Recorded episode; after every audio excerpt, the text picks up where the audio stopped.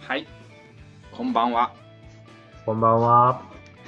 大学生たちの妄想配信、まゆつばです、えーこの番組は文学部生のモットと工学部生のへの字が大した根拠もないけれど、なんかすごいかもしれない。そんなまゆつば話をお届けします。本日で第3回ということです。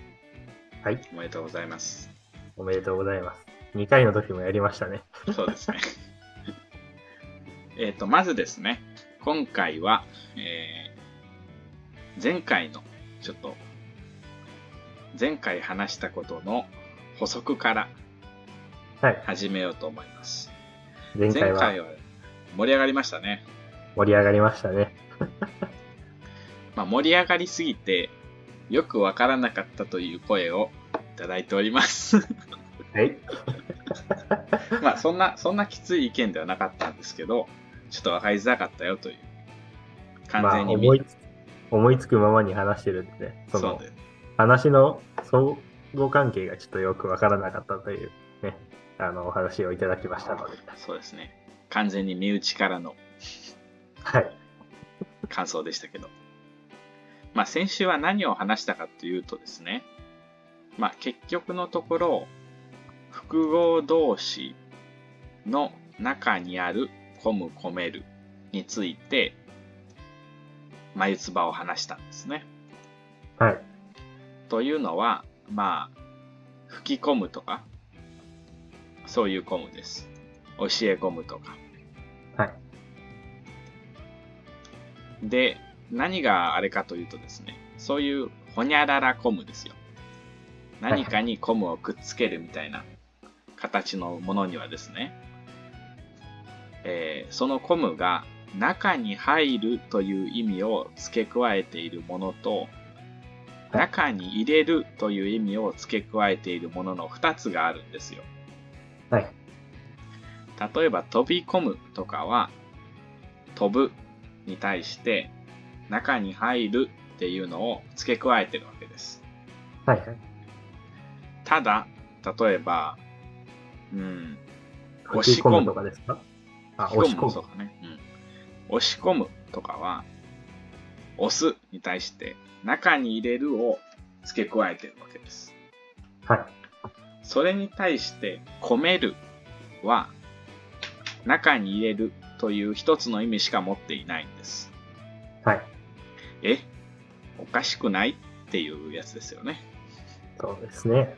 そこで私たちが思った眉唾は、どうやら最初は、ちゃんと中に入るの方にコムを使って、中に入れるの方にはコメルを使うっていう使い分けをしてたんだろう。でもいつの間にかそれがコムに合流しちゃったみたいだっはい。ていう話をしてたんです。はいで、それで、その、なぜ一緒になったか、何がきっかけだったのかっていうところに、まあ、四つ葉話がそうですね。あるんですね。ほんで、なんでそんなことになったかというのに対する、まあ、一つの案というか、説が、あの、込むも込めるも、転生名詞においては、込みという同じ形を持っていたんじゃないかっていうことです。そうですね。そのせいで、コミからコムを類推する人と、コミからコメルを類推する人がごちゃごちゃになっちゃったわけですな。はい。まあ当たり前ですよね。そんなの想像できないよね。はい同じ言葉使ってたらね、その元になった言葉が何かだって、あの、意識しないと、ちょっと考えることは少ないと思います。そうですね。ということを先週は話しました。はい。それを、あの、とんでもない熱量を持って話しました。はい。実際ですね、でもあの後いろいろ調べてみたらですね、はい。あの、現代では、コムの形で言うものの中にも、はい昔は込めるって言っていたものが結構見つかりました。おー、しっかり、込むと込めるで、その、入れる、入るがえー分かれてたほどの賞賛になるんじゃないでしょうか。そうなんですよ。例えばですね、取り込むはい。は取り込めるという例が見つかりました。はい。あとは、呼び込むは呼び込めるという例が見つかりました。はいはい。しかも大体こういう込めるの例の方が古いんですね。おーやっぱりそうなんじゃないかなって思いますよ。思いますね。うん。よかったよかった。で、えーもう一つ話さないといけないことが、その込む込めるへの導入として使った流行り廃りについてですね。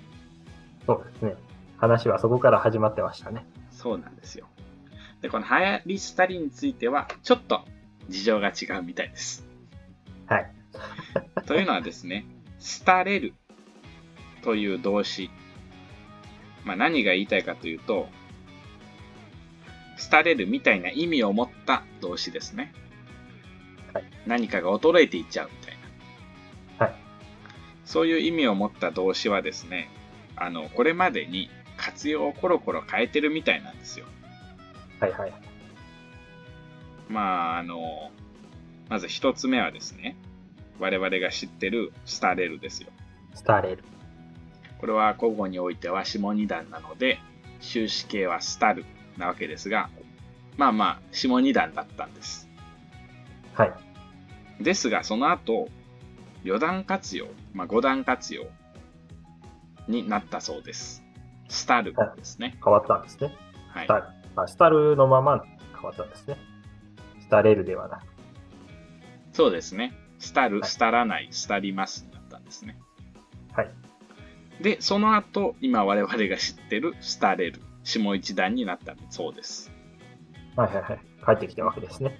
なので、現代の流行り廃りは、一世代前の五段活用の連用形としての流行り廃りが、廃るの連用形なんですね。そうそうそうそう。それが、えっ、と、起源になってるんじゃないのっていう説明がありました。はい。廃れるについてはどうやらそういうことらしいので、申し訳ございませんでした。まあ、そこがきっかけで、そうあの、一つそうのマイプロ話が出てきたので、そうなんですよ。そこがきっかけでもっと重要な発見に出会えたのなら全く問題ないです。はいです。はいということで先週の懺悔は以上ですね。懺悔って、でですね、こんな感じで、あの、身内から質問だの感想をもらうことがあります。はい。そこでですね、えっ、と、まあ、どうやら私このアナリティクスを見ていますと、聞いている人は身内だけではないそうです。嬉しいことに。おー嬉しいことに。のほんまに、もう今、あっと思った方は本当に絶滅危惧種と言いますか、天然記念物と言いますか。まあ多分そん、すごい少ないんですが、あの、身内じゃないけど、聞いてくれてる人がいます。嬉しい限りです。そんな人のためにですね、そんな人からも感想を受けられるようにですね、はい。公式の SNS はい。を、あー DM を開放しようかなと思います。おーそしてその方におー送ってきてくださいということにしましょう。が、あの、がこの形が、あの、正しいのかはわかりません。というと DM を送ってくださいということは、はいあの、その人のアカウントが、私の公式アカウントに知られるわけじゃないですか。はい。ね匿名では送れないわけですよ。ああ、なるほど。それをちょっと嫌だって思われる方もいるかもしれないですし、ちょっとその辺はどういう方法が一番いいのかはちょっとまだわからないんですが、とりあえず、はいあの、DM 送っていただける形にしようかなと思います。はい。で、あの、もちろん、えーサイトの方にずっとね、あの、記載しております連絡先の Gmail アドレスでも受け付けておりますので。はい。という感じですね。いやー、SNS はあー私、えーまだいや、あの、やっておりませんので、こういうことは基本的にモットさんに丸投げですね。 ありがとうございますた。た私もね、本当なんかわからないのにすぐに手出してしまうので、はいちょっとそのうち取り返しのつかないことになるんだろうと思ってるんですが、まあ気をつけていきたいと思います。では、本題に入りましょうか。本題。まあ、本題というかですね、今日は別にそんなに素晴らしい発見があって話しているわけではないんですが、はい。まあ、そんな素晴らしいかは分かんないけど、でもなんかいいかもしれないな、みたいなね。本来そういう眉唾を話す場所ですから。はいはい。前回が特殊とそうそう。いう感じですね。そこでですね、あの、へのじさんから聞いたちょっと不思議な、あの、おとりメニューの話を共有してもらおうと思います。お、いいですよ。えー、何から話しましょうね。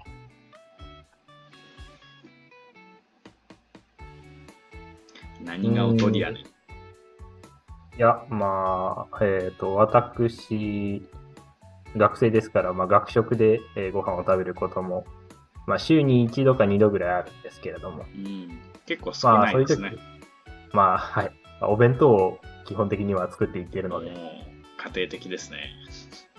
あ、家庭的アピールしていき ます。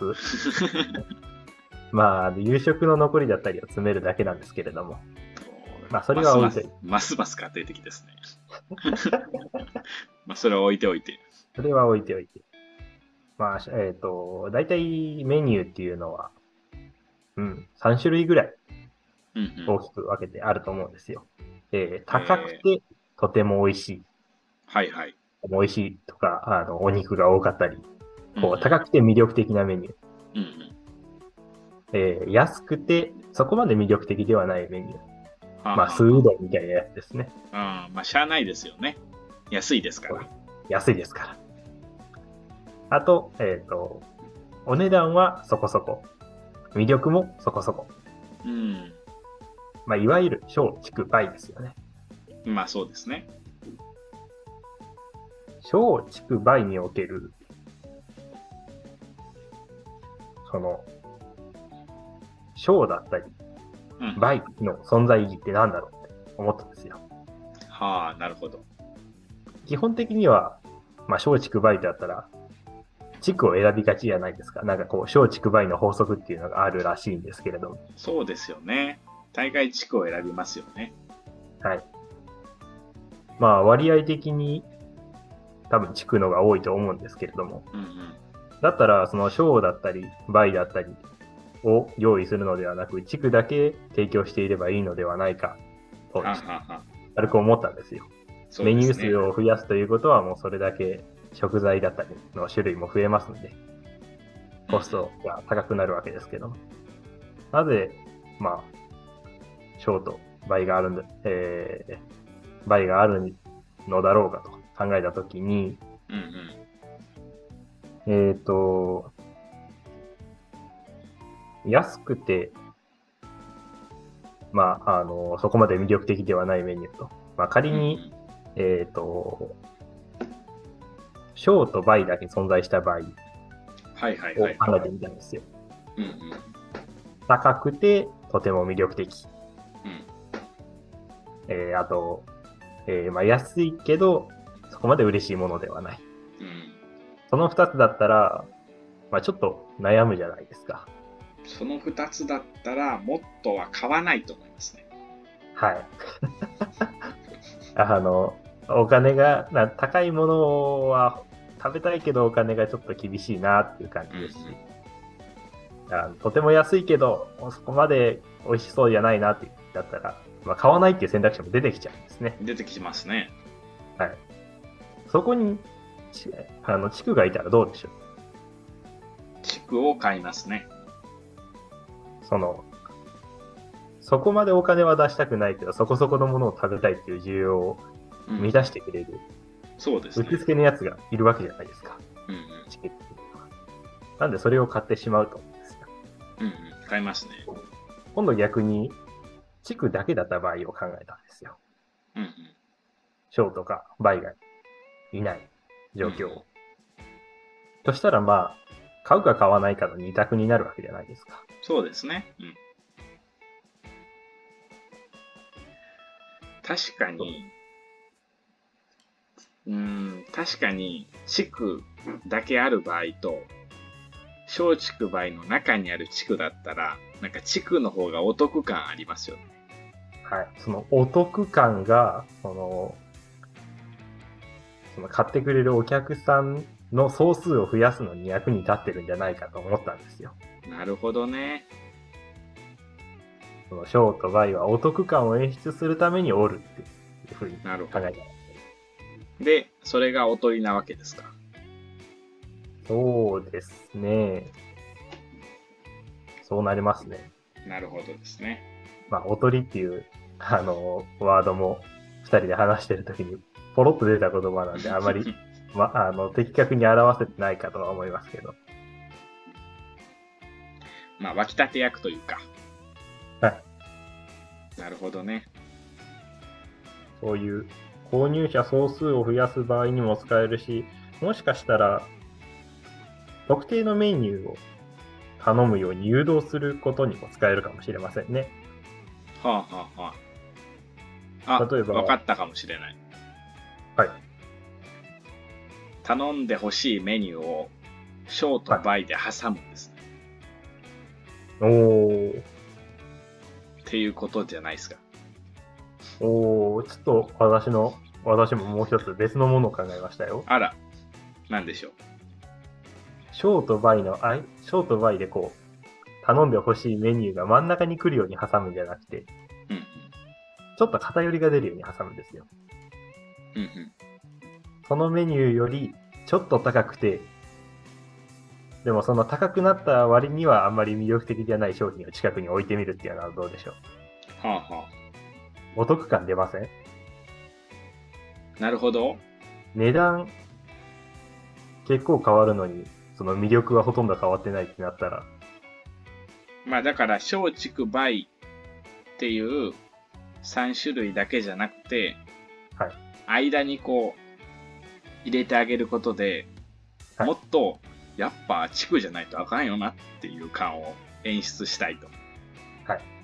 なるほど。これだったらなるほどこれだったらそのおとりっていうワードがぴったりきそうじゃないですか。確かにそうですね。それをまだショーとかバイは。はまだ買う価値がありますもんね。はい。一つのメリットと一つのデメリットを持ってますから。はい。商売は。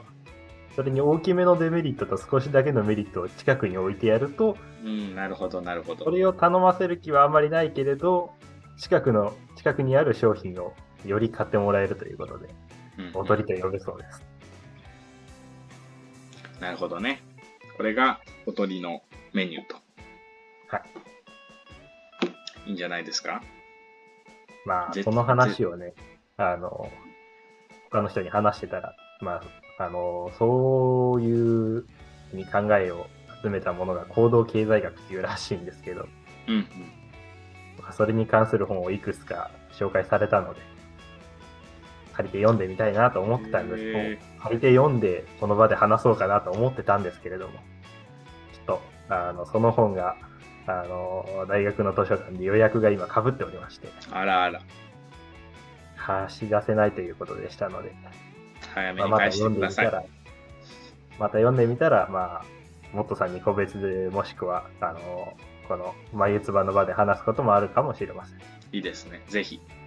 ちなみにですね、あの、モットーは、まあ、こういう分野はですね、門外観中の門外観でして、はいもういつもよりもヒヤヒヤしながら喋って ます。もう本当にな、自分が本当にちゃんとしたことを言ってるのか全く自信がありません。が、そういうプラットフォームです。許してください。はい自信がないから話せないっていうのをこう防ごうという名目で生まれた番組ですからただ、本当はこうですよ、みたいなね、ご意見はどしどしどしどし、もう送れるようになったので、お願いいたします。いただきたいです。なるほどね。じゃあ、モットの方からも最近の共有を。はい。そうですね。ちょっと2つぐらいを話したいことがあったんですが、2つ入るかどうかはわからないので、とりあえず1つ目から話します。はい。えー国立国会図書館のサービスってご存知ですか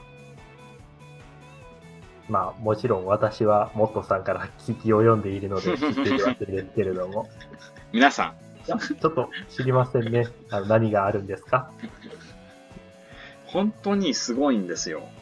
もう、もうこれはもう有名だと思うんですけど、はい本。当にいろんなサービスを提供していまして、はい。まあ、まずですね、国立国会図書館リサーチという検索システムがあります。検索サービス。はい。それによってですね、あの、国立国会図書館のどこにありますとか、はい。国立国会図書館の中にはなくても、どこどこの公立図書館にありますとか、そういうのを網羅的に検索できるようになっています。そうですね。まあ、これはね、他の、他の図書館にある本も探してくれるというのはありがたいですね。うんうん。これは例えばですね、サイニーブックスとかね、そういうものもあるわけですけど、まあい何がすごいかというと、国立国会図書館オンライン。あの、デジタル資料をそこで公開しているんですが、もうそれがはいとても充実してるんですよ。はい。今までは一部の資料に限られていたんですが、あの、著作権法が改正されまして、絶版などの理由で入手が困難になった資料をはい個人送信という形でネットで送れるようになったんです。個人に対して送信できるようになったんです、ね。そうなんですよ。だからもうぐっと見えるもんが、ん見られるものが増えました。これまではどうだったんですかこれまではその個人送信は図書館に対して行われてたんですよ。はい。この資料がないです。で、図書館が、国会図書館が各地の図書館にそのデジタルデータを送ることは可能だったんですけど、はい。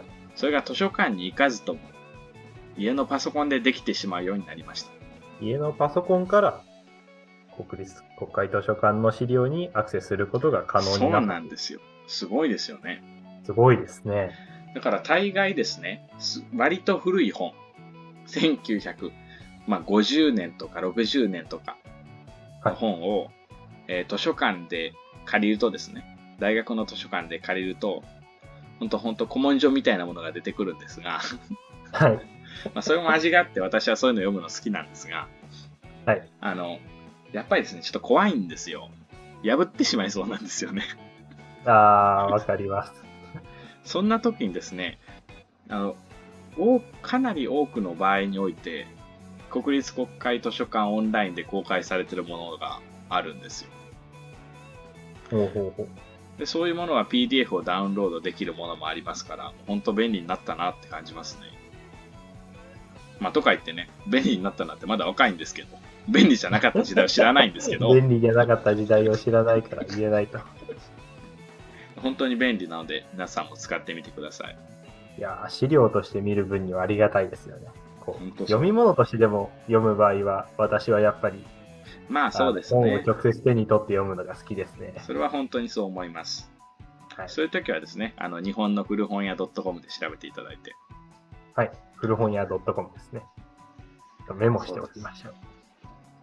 もう一つがですね、もうここ最近多分すごい話題になってると思うんですが、国立国会図書館のですね、全文検索。収集されている本の全文に対する検索。タイトルとかを検索したり、筆者を検索したりするんじゃなくて、その本文自体を検索する全文検索です。が、はいなんと古典籍に対応しました。おーもう素晴らしい。すごいですよね。古典籍に対応っていうのがどういうことか、ちょっまあ、とあの説明していただけるとありがたいですよ。何をやってるかというと、OCR ですね。何の略でしたかね、OCR って。 OCR。ちょっと調べてみましょうか。オプティカルキャラクレーターリーダー。要は、画像データからテキスト部分を読み込んで抽出することなんですよ。はい。なんかあるじゃないですか、今も。スマホをかざしたら、自動で文字を読み込んで翻訳してくれます、みたいな。ありますね。でも、あれは活字だからできることじゃないんですかそうなんですよ。あの、文字を読み込むのが OCR なんですけど、まあ、活字だから、まあ、できるかと思うじゃないですか。はい。そこがやっぱり壁だったわけですけど、なんと今回、普通に手で書かれた古典石とかに対しても OCR が使われて、全文検索が可能になったんですよ。コンテンツっていうと、あの、まあ、妙な言い方をすれば、ミミズの張ったような、あの、崩し字に対しても、そうなんで画す像よ、認識ねが。働くということですかすごいですよね、本当に。働くんですね。そうなんですよ。だからですね、今までは、例えば、そういうものを検索しようと思えば、国立国語研究所が出している日本語歴史コーパスはい。ですでにもう膨大な努力によって打ち込まれた あのデータベースから調べるっていうのがまあ多分唯一の方法だったんじゃないかと思うんですが、その資料はあれですよね。あの、先人たちが本を読んで、そそこに書いてある内容を手で打ち込んでたわけですよ。そういうことです。 すごい、膨大な努力ですね。それ、まあ、やっぱ限られてますから、あそこに登録されているデータは。はい。江戸時代のデータとかがなんか多いとか聞きましたけど、ああ、えっ、と、国語圏の方じゃなくて、えーこう今 OCR で利用可能になったおかげで、急はにいアクセスできる江戸の城が増えたなんて聞きましたけど、はい。本当に革命だと思いますね。いやー、用例を検索するときにとても役に立ちそうですね。本当ですよね。まあ、た全だ文け、に対して検そう索なんですよできるわけですから。どんだけこの表現が使われてたんかなみたいなのが、もちろんね、どこまで行ってもサンプリングバイアスはありますので、そういうなんか何割とか何パーセントとかで使い方はできないでしょうが、はい。あれ、この時代にこの用例あるかなみたいな検索の仕方はできるでしょうね。そうですね。で、まあ、ただですね、ちょっとまあ、この間使ってる中で欠点に気づいたのはですね、はい。あの、Ruby にとことん弱いですね。はい。こう読み込んで、縦書きの文章を読み込みまして、はいそれをちゃんと一列に整列させて、文章として取り組んでるわけですが、はい。漢字には Ruby が振ってあるものがあるんです。ありますね。読みた仮名がだ。、そうなんです。ただ、読み込んだ、えー文字データベースには Ruby を入れるという機能はどうやらないそうです。あーないようつでますり、Ruby は漢字の横に振られるものですから、その行が新しく生まれてしまうわけですね。そうなんですよ。行が新しく生まれちゃったり、意味わからないところに Ruby が入っちゃったりするんですよ。はい。なので、あのー確かに全文に対して検索はできるが、その文は、あの、本当にそう書かれているかは信用がならないというか、本当にその順番なのかみたいなのは信用ならないですね。はいはい。このワードが使われてたよっていうのはわかるけれど、この文章が使われてたよどう、えー使われてたよっていうのは、ちょっと読み返してみないとわからないと。そうなんですよ。だからですね、あの、国語圏でできるようなですね、あの、文字列検索。はい。まあ、これはだから、ただ単語を調べてるわけじゃなくて、もっと超単位の、超単位の言い方おかしいですね。あの、例えば、歩き回るっていうのが、どれぐらいあるんかなみたいに調べるときにですね、歩きの後に回るが来ている用例を検索するってことですかそうなんですよ。それをまあ単純に文字列で検索したとしましょう。あ、はいこんだけしかないんだなと思ってても実はですね、歩きのあるのルビが、なんでかわからないけど、キーの後に入っちゃってたりして、歩きある回るとかになってた場合、それはヒットしないんですよ。ヒットしないですね。そうなの。みたいなね、そうちょっとまあそういうのがあるかなって思ってますね。はい。まあ、いずれにせよ、とんでもないサービスです。はい。どんどん使っていきましょう。 OCR もここまで来たかと思いましたね。本当だからなんか、変態仮名とかを覚える苦労が、まあ、あと10年後ぐらいにはなくなるんじゃないかななんて思ってるんですよね。かざせは読み込んでくれたりするんじゃないですかね。おおー今でももう読み込む機能はありますから、もっと進歩して、もう一般に使えるようになるんじゃないですかね。読み違いが少なくなると。そういえば、この間の日本語学会の会長企画講演も、手書き文字のかなの OCR の研究をされてる人の講演でしたからはい。ですね。興味ある方はご覧くださいって言おうとしましたけど、はいあれは確か大会に参加してないと見れない設定になっているの事であ前登録、の事、前登録必要でしたね。そうそうなんですよ。まあ、あの、会長の計らいにより一般公開されるのをお待ちくださいとしか言えないですね。 まあ、そんなところですかね。今日はこんな感じで取り留めもなく話してきましたけど、はい。あ、そろそろ本当だ。お時間ですね。そうですね。まあまあいいんじゃないですか。ちょっと先週が暑すぎたんでね、はい。ゆるい感じで。はい。冷ます時間をということで。まあ、ということは、来週は暑いんじゃないかな。ああ、再加熱されるわけですね。そうですね。では、ままたあ、来週ですね。続けることが大事ですから。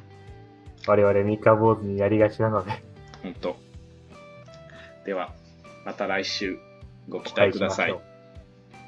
バイバーイ。さようなら。